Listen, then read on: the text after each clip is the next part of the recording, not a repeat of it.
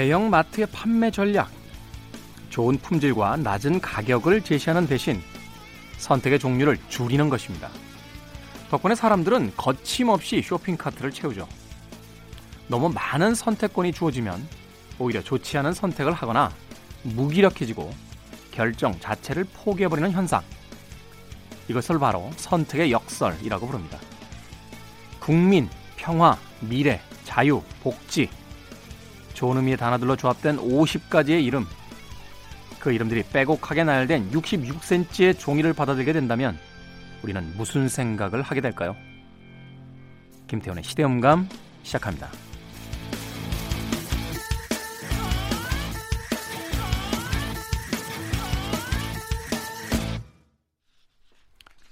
그래도 주말은 온다. 시대를 읽는 음악 감상의 시대음감의 김태훈입니다. 선택의 역설.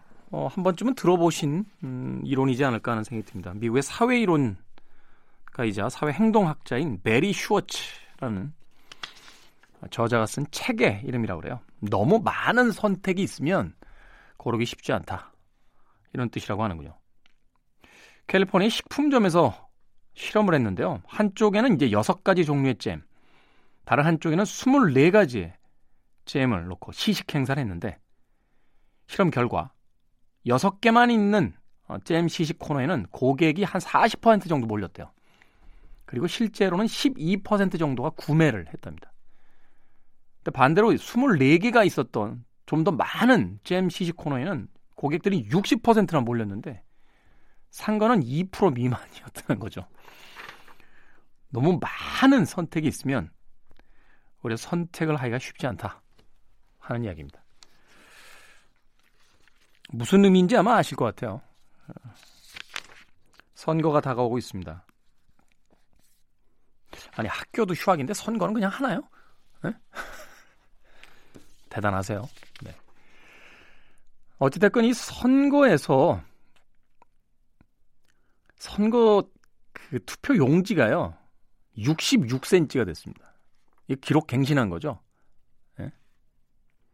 예? 한때는 1미터가 될지 모른다. 뭐 이런 공포 아닌 공포도 있었습니다. 66cm짜리 투표 용지를 받아지면 어떤 기분이 들까요? 거기 다 국민과 미래와 평화와 조국과 자유와 복지를 책임지겠다고 하는 정당들이 쭉 있는데 그 난리를 부리고 선거법을 통과시켜 놨더니 정말 머리들 좋아요. 그 틈새에서 또 위성 정당을 만들어내고 우리도 질 수 없다고 또 같은 위성 정당을 만들고 먼저 만들었던 분들은 우리 따라하는 너희들은 저작권 침해다라고 막 욕을 하고 따라한 분들은 이렇게라도 해서 이겨야만 한다라고 또 이야기를 하고 고도의 각본가가 쓴 이게 봉준호 감독이 쓴 각본으로 만들어지는 영화 같아요. 참 무엇이라고 별로 할 얘기가 없습니다. 투표 해야죠. 해야 되는데 그 66cm 종이에 빼곡하게 나열되어 있는 정당들의 이름을 보면서 네. 과연 국민들이 어떤 생각을 할지 좀 생각들 좀 해주셨으면 좋겠어요.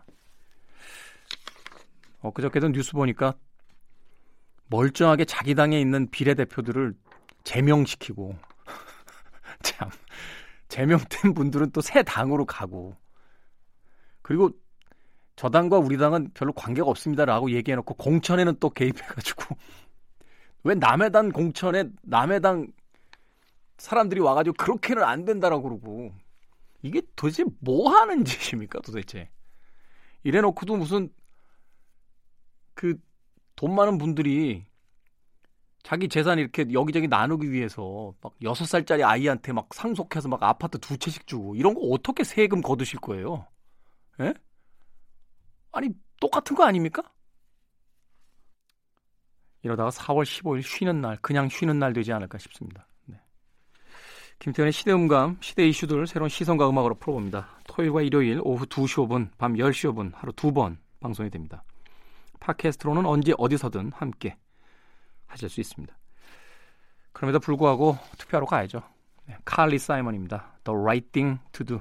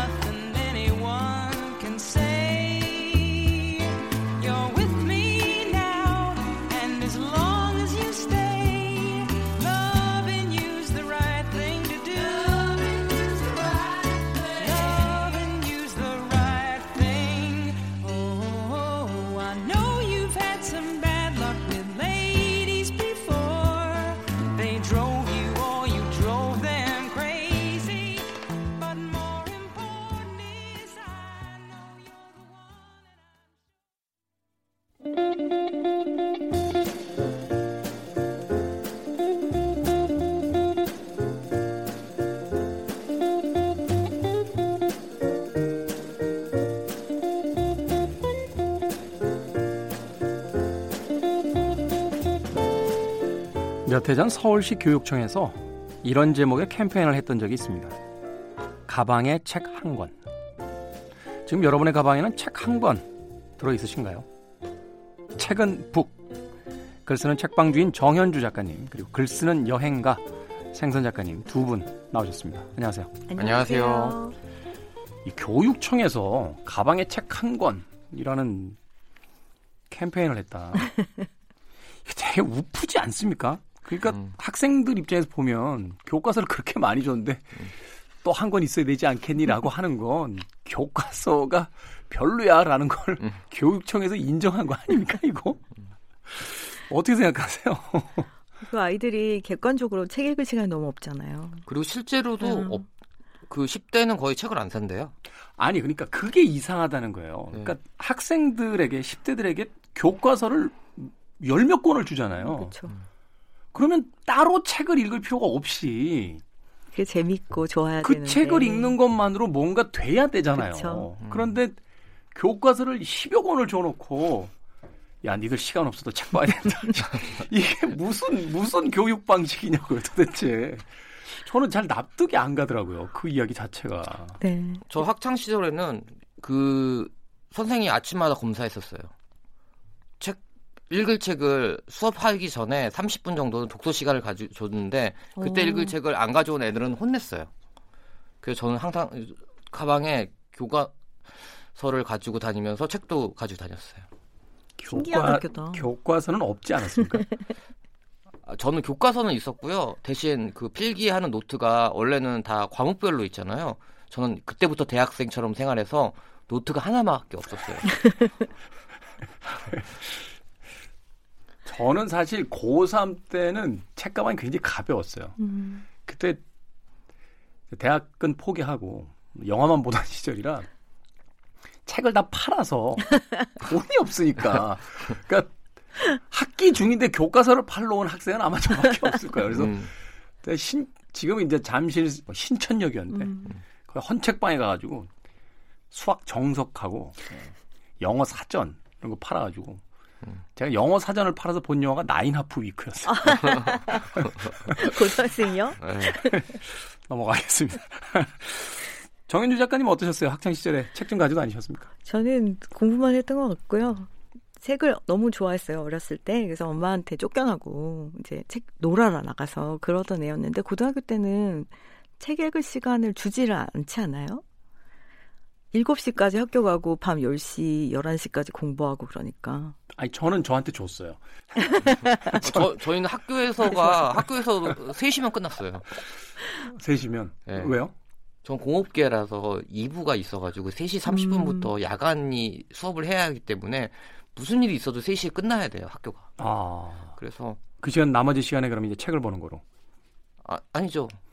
그 개인의 활동을 하는 거죠. 네, 생선 작가의 이야기였고요. 네. 자, 왜 출처를 밝혀야 되나요? 아니요, 아니요, 아니요. 네, 김태훈의 시대음감, 우리 시대 책 이야기, 책은 뭐. 자, 오늘 첫 번째 이야기는 생선 작가님이 준비를 하셨다고요? 네, 저는 아무래도 요즘 사실 책을 잘 안 읽어요. 예전만큼 열심히 읽지를 않아요. 예전보다 많이 안 읽는 건 사실인 것 같아요. 음. 예, 최근엔 뭐 사실 책의 경쟁자들이 너무 많아졌잖아요. 특히 휴대폰이 네. 영화, 뭐 음반, 책 모든 이 대중문화의 경쟁자로 떠올라가지고. 네. 그리고 사실 언제부턴가 이해를 못 하겠어요. 책 내용을. 머리가 나빠진 건지 아니면 뭔가 잘못됐는지 저한테 안 맞는지 그래서 소설 예전에는 소설 엄청 좋아했었거든요. 근데 예술 이제 문학 분야 문화는 이제 실용서 같은 거 굉장히 좋아해요. 어떤 실용서? 뭐 작은 책이라고 해서 주식 관련된 책 중에 시장을 이기는 작은 책이라고 해서 굉장히 명저서가 있거든요. 그게 아, 버지 주식 투자자 아버지가 아들에게 가르쳐 주는 내용으로 해서 했는데 그게 완전히 베스트셀러거든요. 꼭 사셔서 보여, 보셔야 합니다. 네. 그 이야기는 이제 슈카한테 듣고요. 네. 자, 어떤 이야기 준비하신 거예요? 요즘에 모든 게 사실 다 어려워요. 경제도 어렵고 요새 유통회사하고 저 배달 뭐 배달 이쪽 빼놓고는 뭐 다 힘들다고 하니까요. 네. 역시 출판계도 어렵습니다. 그렇겠죠. 아무래도. 네, 그래서 2020년 그 코로나 19가 장악하고 있는 봄에 책 시장에 대한 이야기를 하려고 제가 준비해 왔습니다. 출판계 이야기. 네. 네. 어렵다는 건 뭐 우리가 다 알고 있는 사실인데 그 이외에 또 어떤 이야기가 있을까요? 사실 아시겠지만 매체가 많아졌어요. 플랫폼이라고 한, 해도 될 것 같고요. 뭐 예를 들어서 팟캐스트라든가 특히 유튜브 그리고 이런 다양한 매체들 그다음 뉴스레터를 통해서 매일매일 메일로 이렇게 오는 그런 또 서비스도 있더라고요. 근데 이런 것들이 되게 비싼 것들이 아니기 때문에 대부분 내가 가입을 해서 돈을 내거나 이런 게 아니고 그냥 돈 없이도 이제 그들이 광고 수입으로 해서 이제 하는데 특히 문제가 뭐냐면 그런 컨텐츠를 만들어내는 곳에서 책에 관련된 것도 굉장히 많아요. 저만 해도 유튜브 하나 팟캐스트 하나 그 두 개가 다 책으로 네. 하는 프로그램이거든요. 근데 예전에 비해서 은근히 그것을 보는 분들이 많이 늘었어요. 네. 그러면 원래는 이래야 되잖아요. 책을 소개했으면 그 책이 흥미로워서 그게 판매까지 이루어져야 음. 되는데 요즘은 그런 컨텐츠들 만드는 사람들끼리 경쟁이 붙어서 더 많은 사람들을 듣게 하기 위해서 그러니까 컨셉이 이거예요.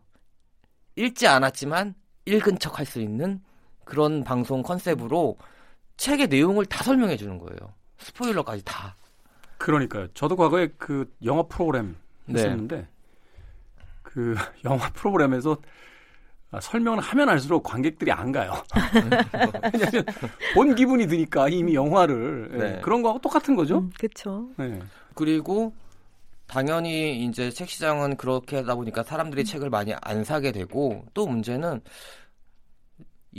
2000 제가 기억하기로는 8년인가 15년에 도서정가제 했죠. 네. 네. 그 2차 도서정가제도였더라고요. 근데 요번 그 3년 동안 한번 유, 한번 해보고선 또 다시 이제 변경이 하는데 요번 년 8월이 이제 바뀌는 시기래요. 근데 아무튼 도서정가제가 이제 시행되고 나서부터는 책을 이제 사람들이 예전에는 쇼핑을 한 거예요. 근데 이제는 책 쇼핑을 한다고 하죠. 네. 책들 좀 나온 지 1년 반 됐거나 그런 책들은 좀 싸지니까. 사실 예전에 이제 뭐 행사 책들 하면 반 가격에도. 네, 그리고 심지어는 원 플러스 원도 있었고. 그래서 옛날에는 서점들 오프라인보다, 온라인보다는 오프라인에서 굉장히 또 책을 많이 샀거든요.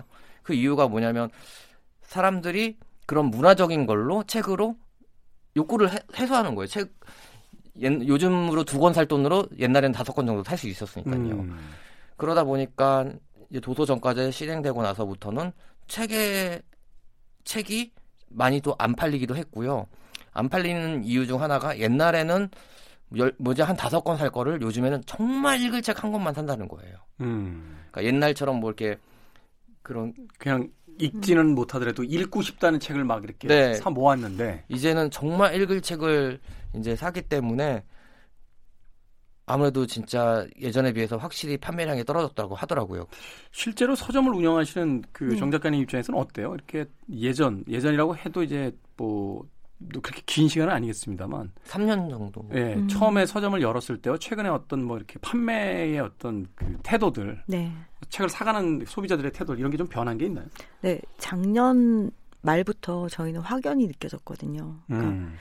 와 연말 특수라는 게 있어요 서점에는. 그쵸. 네. 뭐 그런 게 좀 있죠. 선물을 네. 많이 하잖아요. 크리스마스 선물 이런 가격 것들. 대비 제일 성능이 괜찮아 보이죠. 네, 책이. 네, 네. 그게 없어졌고 아. 그리고 1월이 되면 다이어리를 비롯해서 또 새해 나의 계획 올해는 50권을 읽을 거야 뭐 이런 것들을 하잖아요. 그러니까 네. 매년 뭐 그런 계획 잡으셨던 분들 계신 것 같아요. 네, 그래서 1월에 엄청나게 또 특수가 있어요. 그래서 1년 중에 가장 잘 팔리는 게 연말 연초하고 여름 휴가 때인데 저희 서점 같은 경우는 다른 서점보다는 그래도 잘 되는 편인데도 네. 불구하고 연말 특수가 아예 없어가지고 되게 고민을 하고 있었어요. 그러니까 경기 경기가 일단 안 좋다. 네, 하는 것이 이제 경기가 안. 좋고 책, 음. 네. 그리고 책을 이제 학생들 같은 경우는 특히 음. 저희는 대학 때 그렇게 책 사는 거가 그렇게까지 어렵지는 않았던 것 같은데 시집이 9천 원이잖아요. 네. 그러면은 그거 하나 사는 것도 학생들이 너무너무 고민을 해요. 그러니까 이게 어른이 되고 나서 잘 이해를 못하는 것 중에 하나가 네. 그 데이터 막 빌리잖아요. 네네. 음. 사실 이제 저희 나이 또래만 돼도 이제 데이터 정도는 그냥 무제한으로 음. 쓰고 이러니까 별로 그게 귀한지를 모르는데 그 막 데이터 떨어졌다고 막 그 걱정하는 이 젊은 친구들 이렇게 보면 음. 아 이게 보통 그런 문제가 아니구나. 책 네. 한 권의 가격 만 몇천 원씩 하는 그 네. 가격이 결코 저 친구들에게 적은 금액이 아니겠구나 하는 음. 생각을 하게 되더라고요. 네, 그래서 책을 바라보는 관점이 저도 되게 많이 바뀌었어요. 자, 저는 그냥 폭핑하는 스타일이고 음. 네. 인생에서 유일하게 돈을 쓰는 많이 쓰는 곳이 책이었기 때문에 조금만 느낌이 오면 다 사다가 집에 쟁여놓고 볼 수 있을 때 보고 아, 음. 이제는 그렇지가 않고요. 전에도 한번 말씀드린 것 같은데 방 공간 자체가 작기 때문에 요즘 젊은 세대들은 책을 필요 없는데 살 수가 없어요. 집에 둘 수가 없기 때문에. 그리고 이제 음. 정말 보고 싶은 책을 샀다고 하더라도 음. 놔둘 곳이 없기 때문에 네, 또 팔아요. 다 중고로 네. 파는데 중고로 파는 데가 이제 큰 온라인 업체들이 다 그 매장을 음. 가지고 있어요. 그렇기 때문에 또 거기 또 룰이 있어서 최신 책은 또 팔 수가 없어요. 아 그래요? 네. 6개월 음. 전에 나온 책들은 팔 수가 없고 6개월이 지난 다음에 팔 수가 살 수가 있고 이런 식으로 하- 되더라고요. 그래서 젊은 분들이 진짜 집이 음. 요, 요즘에 1인 가구가 많은데 서울시 집값 같은 곳이나 이제 그런 것들 이제 원룸에서 사시는 분들은 알- 아시겠지만 집이 굉장히 작기 때문에 네. 진짜 딱 보면 집이 집에서 가장 큰 짐을 이루고 있는 건 가구는 없어요 별로 다들 네, 네, 맞아요. 책이 제일 많아요. 음. 음. 책이 가장 짐이고 그래서 책을 언제부턴가 이제 책을 모으는 것보다는 책을 둘 데가 없고 책이 책을 짐처럼 여기는 좀 문화도 있어서 음. 그래서 요즘에는 다양한 플랫폼이 있기 때문에 제가 언젠가 정현주 작가님하고도 얘기했었는데 이북 음. 이북. 이 우리나라에서는 별로 힘을 못 발휘할 거라고 생각을 했어요. 근데 실제로 지금 조금씩 매 상이 좀 이제 매출이 올라가고 있는 추세라고 하고요. 그렇지만 뭐 미국 같은 경우에는 워낙 이제 인구도 많고 그런 시스템이 잘 돼 있어서 이북으로 보시는 분들이 많은데 사실 이북이라고 하면 내가 실제 물건을 사는 게 아니고 책을 사는 게 아니고 데이터를 사가지고 내가 가지고 있는 그 기기에다가 넣. 타블렛에다 넣고 하는 거잖아요. 근데 예전에 비해서 두 배 정도 이제 이북의 판매량이 늘었, 늘었대요. 그 중 하나 요인은 요즘에 그 패드가를 가지고 있는 사람들이 많아서 그 패드를 가지고 있어서 이걸로 책도 읽어야지라고 해서 사신 분들에 의해서 이제 사기도 하고요. 그다음 또 다른 이유 중 하나는 이제는 사는 게 아니고 데이터로 이북을 빌릴 수도 있어요. 아. 일정 기간 한 달 정도 빌릴 수가 있는 거예요. 근데 이북이 만약에 일반 책을 산다 그러면 12,000원 정도의 돈을 지불한다면 이북은 9,000원대거든요. 네. 그러니까 시- 실제로 그렇게 싸지가 않은 거예요. 그러니까 왜냐하면 그러다 보니까 그 정도면은 중고 마켓에 나와 있는 책 사면 오히려 더 쌀 수도 있는 그쵸. 금액인데. 근데 아까 전에도 또 문제는 그걸 또 짐으로 생각하시는 분들이 음. 있기 때문에 하긴 이 공간이라는 게 음. 그 저도 사실은 서재를 가지고 있습니다만 음. 가지고 있어도 일정 정도 양이 넘어가면요. 네. 그 최근에는 책 주시는 분들이 있는데 네. 참 고맙긴 한데 이렇게 그분 가신 다음에 그 책을 들고 한번 생각해봐요. 이걸 집에 가져가야 될 책인지 그렇죠. 아니면 네, 여기서 맞아요. 다른 분에게 그냥 드리고 가는 게 나은 책인지 뭐 이런 것도 생각을 해보게 되는데. 그래서 어. 진짜 학생들이나든가 그런 분들은 학교 도서관에서 진짜 많이 빌려서 보시기 때문에 예전에 비해서 진짜 책을 사는 사람들이 진짜 많이 줄었고 그래서 시장은 항상 어렵지만 특히 책 시장은 어려운 것 같아요 많이. 음, 책 시장도 좀 변화가 오겠네요. 이게 영상 시장도 사실은 이제 다운로드에서 이제 스트리밍 시장으로 네. 완전히 지금 그 이동해 갔는데 책 시장도 지금 생선 작가님이 이야기하신 것처럼 어, 이북으로 이제 구매하는 형태에서 이제 스트리밍처럼 그러니까 단, 단기간에 이제 빌리는 형태. 네. 최근에는 또 공유나 어, 유명 연예인들이 이제 책을 읽어주잖아요. 네. 그래서 네. 이 오디오북 시장이 또 굉장히 늘어났다 네. 하는 이야기도 하게 되는데 네. 책의 미래라는 게 분명히 그좀 달라진 모습이긴 하겠습니다만 그래도 아날로그 책을 봤던 사람의 입장에서는 그 최근에 그 LP 다시 네. 그 레트로 네. 어, 유행처럼 종이책이 그런다고 사라질까? 아, 그런 생각을 해보게 그리고 되네요. 책값이 비싸졌어요. 아니에요. 물가 상승률에 비해서는 아니요, 비싸요. 저는- 우리나라 책은 싸요. 저는 아. 좀더 받아도 된다고 생각해요. 왜냐하면 저도 글 씁니다만 원고료 왜 안 올려주노? 아 근데 10여 년 전에 사부 원고 원고료. 제가 조사한 바에 의하면 음. 책값이 15% 정도 올랐대요. 네. 근데 책이 그렇게 비싸지 않다고 생각하시는 분도 많은데 그게 물가 상승률에 따라서 15% 오르는 건 되는데 그 15% 오른 이유 중 하나가 커버나 네. 종이에다가 쓰는 음. 돈이 좀 많이 늘었다고 하더라고요. 예전보다 디자인 책 디자인이 워낙 이쁘잖아요. 그게 이제 온라인에 있는 네. 그런 디지털 책과 네. 구분될 수 있는 가장 소유- 쉬운 예, 방법이죠. 소유하고 쉽게 네. 책을 만드는 소장할 수 있도록 예쁘게 네. 만들어야 하기 때문에 여러 가지가 많이 들어가고 요즘에는 그래서 이렇게 양장본을 내는 동시에 예. 요거의 미니북처럼 해서 네. 그냥 문고본을 따로. 띠북 뭐 이런 음. 이름 다양한 이름으로 따로 내요. 그래서 두, 저- 두 가지 종류가 나오거든요. 일본처럼 예, 문고판하고 네, 같이. 일본은 문고판이 나와서 성공하면 양장본을 만드는데 음. 우리나라 독자들은 이 갖고 싶은 소장 욕구가 굉장히 음. 중요한 분들이기 때문에 오히려 반대로 가는 경우들이 많아요. 음, 양장본을 먼저 내고 네. 이제 어느 정도 시장에서 판매가 좀 사그라들 때쯤 되면 네. 이제 소위 우리가 얘기하는 포켓북 형태로 네, 네. 또 내게 되는 네. 이건 그냥 제 생각입니다만 책 사이즈 있잖아요. 네. 그 출판사끼리 좀 합의해서 한 다섯 네 개에서 다섯 정도의 아, 맞아요. 사이즈로 좀 통일해 주면 제발. 안 돼요. 왜냐하면 책장에 이렇게 이게 들락날락 해가지고 굉장히 거슬리죠. 안 예뻐요. 아니 예쁘고 안 예쁘고를 떠나서 이제 책장이 모자라면 네. 그 위에도 끼워 넣어야 네. 되는데 이게 네. 높이가 안 맞으니까 이게 몇 년 지나면 책이 휘더라고요. 맞아요. 뭐 음. 이런 것도 있고 괜한 소리였습니다. 자, 2020년의 봄 지금 책 시장 뭐 모든 그 현물 시장들이 그렇듯이 어, 책 시장도 역시 변화를 겪고 있고 그 변화 속에서 과연 책의 미래가 어떻게 될지가 어, 궁금한 그런 시기가 또 아닐까 하는 생각이 듭니다. 네. 음악 한 곡 듣고 와서 어, 계속해서 책 이야기 나눠보도록 하겠습니다. 이 음악 한 번쯤 제가 들려드렸던 것 같은데 에어서플라이 음악 중에서요. Book of Love 네, 듣겠습니다.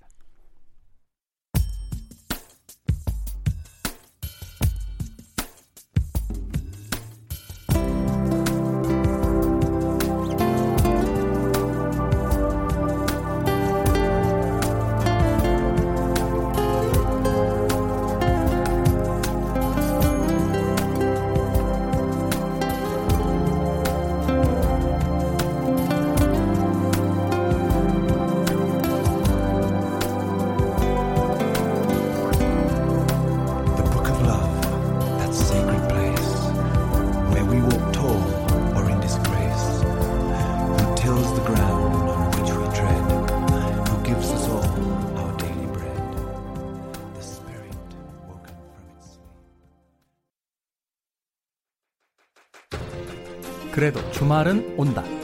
김태훈의 시대 음감.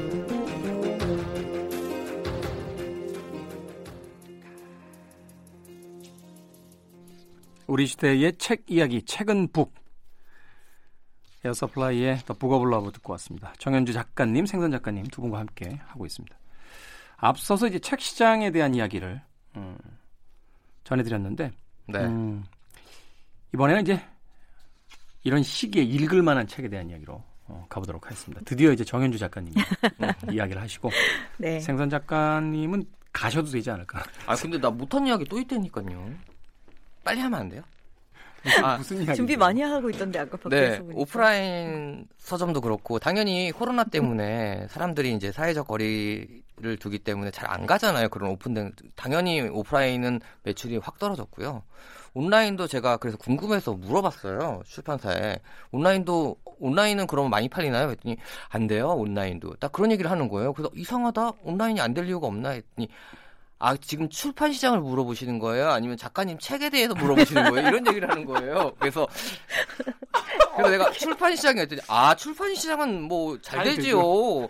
그럼 그- 그러면 아까 전에 안 됐다는 제 책은 온라인에서 잘 안 팔린다고요 라고 얘기해 서 예, 여러분 당연히 오프라인은 좀 매출이 많이 떨어져서 사람들이 없 많이 손님들이 많이 안 찾아가고 있는 것 같고요. 온라인은 여전히 잘 되고 있는 것 같습니다. 근데 아, 또 있어요? 또, 또 하나만 이거 꼭 해야 돼. 이거 되게 어렵게 준비한. 이거는 제가 전화해서 물어본 거거든요. 네. 그래서 과연 이 코로나 시대 때 가장 잘 팔리는 책과 가장 안 팔리는 책이 무엇일까지 그거를 장르를 저는 제 주변에서 최근에 이 책 다시 보는 분들 무지하게 많이 봤어요. 페스트. 예. 네. 카뮈의 페스트 엄청 보시더라고요. 심지어는 나와서. 그래서 네. 이제 온라인이나 오프라인 서점에서 요즘에 잘 나가는 책은 그런 바이러스나 그런 재앙에 관련된 책들 코너를 만들어가지고 그, 그 책들이 좀 나가기 시작했고요. 제일 문제는 교과서나 이제 학습지가 지금 매출이 개학이 30% 연기돼서. 떨어졌다고 이 원래 봄은 이장사인데 아주 걱정을 하고 계시더라고요. 그거야 뭐 저 계약을 하면은 다시 팔릴 책들이니까. 자, 정현주 작가님 어떤 책 소개해 주시겠습니까? 저희 서점에서 그 틈새를 이용해서 계약이 미뤄져서 우울한 어머님들께 해서 음. 책을 또 만들어서 팔았어요. 세트를 엄청나게 팔렸는데 우울한 어머님들을 위한 책 세트. 네, 책 세트 아이에 대한 사랑을 되살려 드립니다. 뭐 이런 책들을 이렇게 세트로 만들어서 팔았는데 커피를 보내드려요. 같이 드립백을 선물로 그랬더니 한 분한테 커피가 안 간 거예요. 음. 이분이 자기 지금 너무 울었는데 박스를 다 뜯어서 분해해봤는데 커피가 안 보인다. 내가 너희 서점이 어 이게 힘든 걸 알기 때문에 참으려고 했지만 나 지금 너무 우울하다. 빨리 보내라. 빨리 커피 좀 보내달라 그래서 저희가 커피와 연필과 막 그 달달한 것들 넣어서 보내드렸어요. 네. 네, 요즘에 진짜 어렵지만 저희 서점 같은 경우는 실용소가 지금 많이 늘었고 그 중에서 음 식책이 많이 늘어요. 요새 뭐 냉장고 파먹기라고 하나요? 네네. 그 집에서 묵, 묵, 묵힌 음식이라면 좀 이상하죠. 냉장고 저쪽 냉동실 안에. 들어있던 것들 다 끄집어내서 먹는다고. 네, 예. 그래서 맛있는 책을 가지고 왔습니다. 맛있는 책. 네, 음. 예, 참 어제도 그렇지만 글 잘 쓰는 소설가 분들이 이제 에세이 시장을 다 파먹고 계셔가지고 아, 정말 힘들어요. 정말. 좋겠어요. 아 근데 너무 잘 써요. 네. 너무 잘 쓰세요. 이거는 작년에 나왔던 걸 기억하는데 오늘 뭐 먹지라는 책이에요. 오늘 뭐 먹지? 예, 요즘에 엄청 고민 많이 하시죠. 하루 세 끼를 엄마들이 밥 하시냐 고생하시고 아. 집에 계시는 분들도 자취생들도 오늘 뭐 해 먹지? 이게 정말 고민이고 저도 고민인데 사실 이 책은 오늘 안주 뭐 먹지예요. 안주 뭐 먹지? 네. 아, 이분이 이전에 쓰셨던 책이 안녕 주정뱅이라는 책이거든요. 일관성 있으시네요. 술을 엄청 좋아하시는데 아, 술안주 정말 중요하잖아요. 그래서 술안주로 이제 많이 해서 드시는 내용이 나와요. 네. 근데 목차도 보면은 아니, 그림으로 아예 안주를 다 그려 놓으셨군요. 너무 먹고 싶어요. 네. 술을 안 먹어도 그냥 막 먹고 싶은 내용들이 많고 이분이 이제 워낙 그 안녕 주정뱅이라는 책이 잘 되면서부터 사람 자꾸 어디를 가도 북토크 많이 가잖아요. 가면은 다 술 얘기만 물어보니까 네. 이제 그 다들 책을 내서 아, 친구들이 제발 너 이제 술 얘기 좀 그만하라고 그랬대요. 그래서 아 이제 술 얘기를 쓰지 않겠어라고 마음 먹고 그 다음 소설을 쓰는데 술을 빼놓고 쓰니까 너무 고통스러운 거예요 이분은. 그래서 A와 B가 만나서 연애를 한다. 그럼 이제 연애하는 내용을 써야 되는데 자기도 모르게 쓰다 보면 얘네 둘이 술집에 들어가 있대요 주인공들이. 그 얘네를 다시 끄집어내서 지우고 지우고 이런 이제 과정들이 계속 있어서 니네, 니네 벌써 술집 들어가면 안 돼. 네, 다 나와 나와 이렇게. 그래서 너무 이제 너무 힘들었대요. 그래서 이 책을 쓰게 되면서 엄청 행복했던 거예요. 왜냐면 술 얘기를 실컷 쓸 수 있으니까. 아, 말하자면 이제 그 타부가 풀린, 네. 그 금기가 풀린 책이 됐으니까. 저, 저희 같은 경우는 이제 모국어라는 말을 쓰잖아요. 이분은 술국어라는 말을 써요. 나 드디어 술국어를 찾았다, 이 책을 쓰면서. 그래가지고 이제 술을 먹는, 술 안주를 먹게 되는 내용인데, 봄, 여름, 가을, 겨울에서 이제 제철 음식들이 들어가 음. 있고, 이분이 원래 고기를 못 드셨대요. 어렸을 때도 그냥 고기가 싫어서 못 먹는 사람이었고, 음, 사진을 보시면 아, 아시겠지만 어제 소개했던 음. 박상현 작가의 한 반쪽 정도 되는 그냥 지방이 전혀 몸에 없다라고 음. 자기도 표현을 하세요. 그 정도인데 이렇게 음식을 많이 해서 드시는데 처음에는 이제 순대를 못 먹는 사람이었는데 이분이 신림동에 있는 대학을 가신 거죠. 음. 음. 그래서 순대 거기 타운 있잖아요. 순대촌 있죠. 네, 그래서 자기는 고기를 못 먹는다. 그러니까 이건 고기가 아니고 막 이렇게 다 얘기를 해줬대요. 그런데도 못 먹었는데 그날 술을 막걸리랑 엄청 먹고 났는데 그 다음 날 친구네 집에 잔 거예요. 기절해가지고. 그래서 집에 가는데 라일락이 너무 아름답게 폈더래요. 그래서 어 라일락이 너무 아름답. 윽 이렇게 된 거예요. 근데 라일락 나무 아래서 어. 그러고 있으니까 되게 행복했대요. 라일락 향기가 막 나는데 뭔가 그 모습 그 다시 나온 것들이 거무죽죽해서 너무 이상해가지고 친구한테 너 어제 무슨 일이 있었냐고 했더니 네가 취해서 막 집어 먹었다 순대를. 그래서 이제 순대를 튼 이야기부터 해서 뭐 순대랑 이제 드디어 첫 대면을 취해서. 네. 그리고 대학에 들어갔더니 선배들이 만두 그 분식집에 가서 만두와 같이 소주를 먹이고 막 일단 막걸리를 먹어야 된다. 그래서 만두와 막걸리를 먹고 그 다음에 소주를 먹고 이제 그런 내용들이 쭉 나와요. 그 술에 얽혀 있는 음식들에 대한 네. 이야기들. 근데 이게 음식 얘기를 너무 재밌게 써가지고요. 음. 이걸 먹고 싶어져요, 진짜. 근데 먹고 싶어져야 되는데 첫 이야기를 라일락 나무 밑에서 윽한 윽한 얘기. 얘기를 해주셔가지고 그리고 이제 뭐, 아, 전 얘기가 부분이 재밌어서 제가 읽어드리려고 갖고 왔는데, 어, 이분이 직접 이제 만들어서 먹고, 여러분 그거 해보셨어요? 빈대떡을 찌개에 넣어서 먹는 건 해보셨죠? 그건 해봤죠. 네, 이제 명절 음식 남으면 네. 네. 근데 자기는 이제 그렇게 하다가 하다가 부침개를 거기 넣어서 먹는 걸 너무 좋아한대요. 그래서 김치찌개나 라면 국물에다가 부침개를 넣어서 이렇게 샤브샤브처럼 먹어. 저는 한 번도 먹어본 적이 없는데 네, 맛있겠다. 아니 명절 때 음식이 남으면 네, 그렇게 예, 이제 예, 찌개에다 맛있어요. 넣어서 해주시더라고요. 녹두 반죽이 풀어지기 직전에 딱 건져야 된대요. 아. 네. 그리고 내 생각에 술을 마실 때 안주로 전을 먹는 가장 올바른 자세는 무조건 즉석에서 부쳐 먹는 것이다. 그렇죠. 음. 가스 버너에 프라이팬을 올리거나 아, 전기 집에서 프라이팬을 저- 자기가 혼자 네. 아무튼 술상 바로 앞에 불을 놓고 다양한 종류의 전을 딱 한 접시 거리로 만들어야 한다. 어렸을 때 먹지 못한 한이라도 풀듯 나는 요즘 동그랑땡과 소고기 부친 육전을 좋아한다. 음. 동그랑땡은 넉넉히 부쳐두었다. 데워 먹어도 좋지만 소고기전은 절대 그러면 안 된다. 좋은 소고기를 구워 먹을 때 한 점씩 불에 얹어 딱 한 번만 뒤집어 먹듯이 얄팍한 육전용 소고기도 달걀 옷을 입혀 프라이팬에 얹어 딱 한 번만 뒤집어 따끈따끈할 때 먹는 게 최고로 맛있다. 야, 엄청 귀엽다. 네, 그리고 막 버섯, 양파도 구워 먹고 막 이런 얘기가 나와요. 근데 엄마가 이렇게 항상 어릴 때 땡초전을 만들어줬대요. 음. 그 파란, 그 초록색 땡초와 빨간색 땡초가 있는. 근데 이제 자기는 자기가 스스로 커가지고 그걸 해서 먹잖아요. 근데 초간장을 꼭 만드는데 거기에 매운 땡초를 넣는데요. 그리고 마지막 문장이 이렇게 끝나요.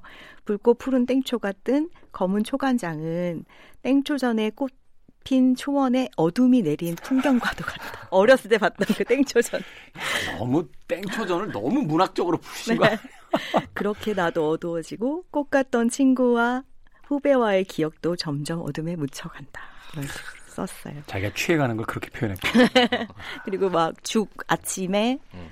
숙취를 풀 때 죽을 먹잖아요. 음. 죽을 먹을 때 거기다 이제 간장을 먹으면서 간장의 맛을 익혔고 음. 나중에는 새우젓 음. 새, 새우를 하나씩 올려서 이렇게 한 스푼씩 먹는 행복 이런 걸 너무 먹어보고 싶겠었어요. 사실은 그 하얀 죽을 먹어본 사람들은 음. 간장이 얼마나 맛있는 음식인지 그쵸, 알거든요. 그쵸. 그게 한 방울 들어가냐 안 들어가냐에 맞아요. 따라서 완전히 맛이 달라지니까요. 네. 여기도 나와요. 짠맛이야말로 궁극의 맛이라는 음. 것을 단식을 한대 1년에 한 번씩. 일주일씩. 저, 도 생각해보니까 어제 이렇게 술 먹을 때 그 제가 안주를 잘안 먹거든요. 근데 이제 정말 안주가 음. 조금 땡기면 야 그걸 뭐 이렇게 찍어 먹어라고 할때 이제 손가락으로 수거 소금을 소금. 찍어가지고 아. 거기다 이제 소주 한 잔씩 이렇게 먹는 버릇들이 있는데 아무튼 네 궁극의 맛은 데킬라. 한국식 데킬라라고 볼 수 있죠. 네. 여기 뭐 해장에도 좋은 것들부터 속이 안 좋을 때 먹으면 좋은 것들이 많이 나오니까 한번 네. 읽어보시고 집에서 요리해 보시면 재밌을 거예요. 저는 개인적으로 그렇게 생각해요. 그 우리나라 이제 소주 음. 사실 이제 시중에서 유통되는 사실 맛있다라고는 하지만 엄밀히 이야기해서 그 소주가 그렇게 맛있는 술은 아니거든요.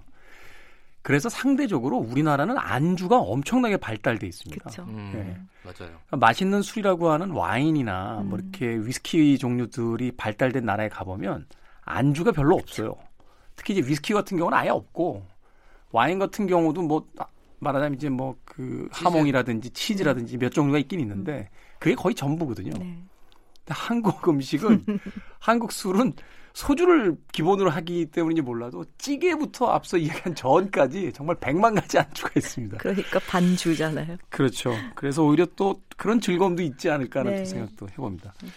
어, 시간이 한 3, 4분 정도 남았는데 네. 빨리 또 책 한 권만 더 소개해 주십시오. 네, 하나는 자연 야생의 위로라는 책을 가지고 왔어요. 야생의 위로. 네, 요즘 같은 때 정말 필요한 부분이 자연에 대한 그리움이 엄청 많아서 요즘 저희 서점에 있는 연남동 지나가다 보면 그렇게 꽃들 들고 다녀요.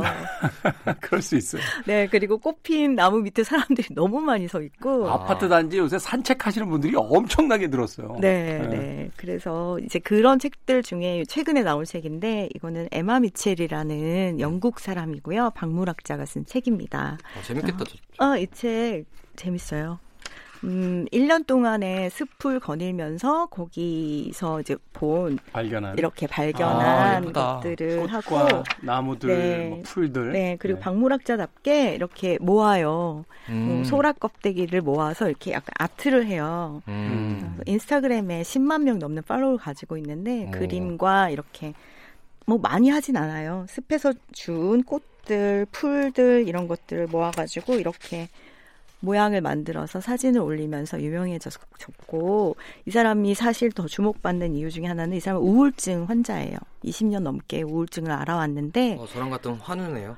그렇죠. 네. 음, 근데 이제 숲에 들어가서 살면서 아, 습이 자신의 우울에 미치는 영향에 대해 썼는데 우리 흔히 생각하기에는 뭐 좋아졌어라고 쓸 것 같잖아요. 네. 그렇지 않고 이 책은 이제 10월부터 시작을 해요. 네. 억터버라고 되어 있네요. 네, 문장에. 근데 이달에 나왔거든요. 그래서 왜 네. 봄부터 안 썼냐고 어. 이상하다 그랬더니 제가 아는 이쪽 계통의 그 어. 자연과학 하시는 분이 그러시는데 제대로 쓴 식물책은 10월부터 시작하는 게 맞대요. 아. 열매가 맺는 시절이기 음. 때문에 그 열매가 맺고 씨가 떨어지면서 일어나는 자연의 변화를 기록하는 것이 음. 원래 식물을 전공한 사람들이 하는 일이라고 하더라고요. 이미 성장한 식물은 음. 결과를 내고 네네. 그 결과물에 의해서 새롭게 이제 또 식물은 씨로 이제 출발하는 그 바로 시기가 음. 10월 달이다. 네. 아.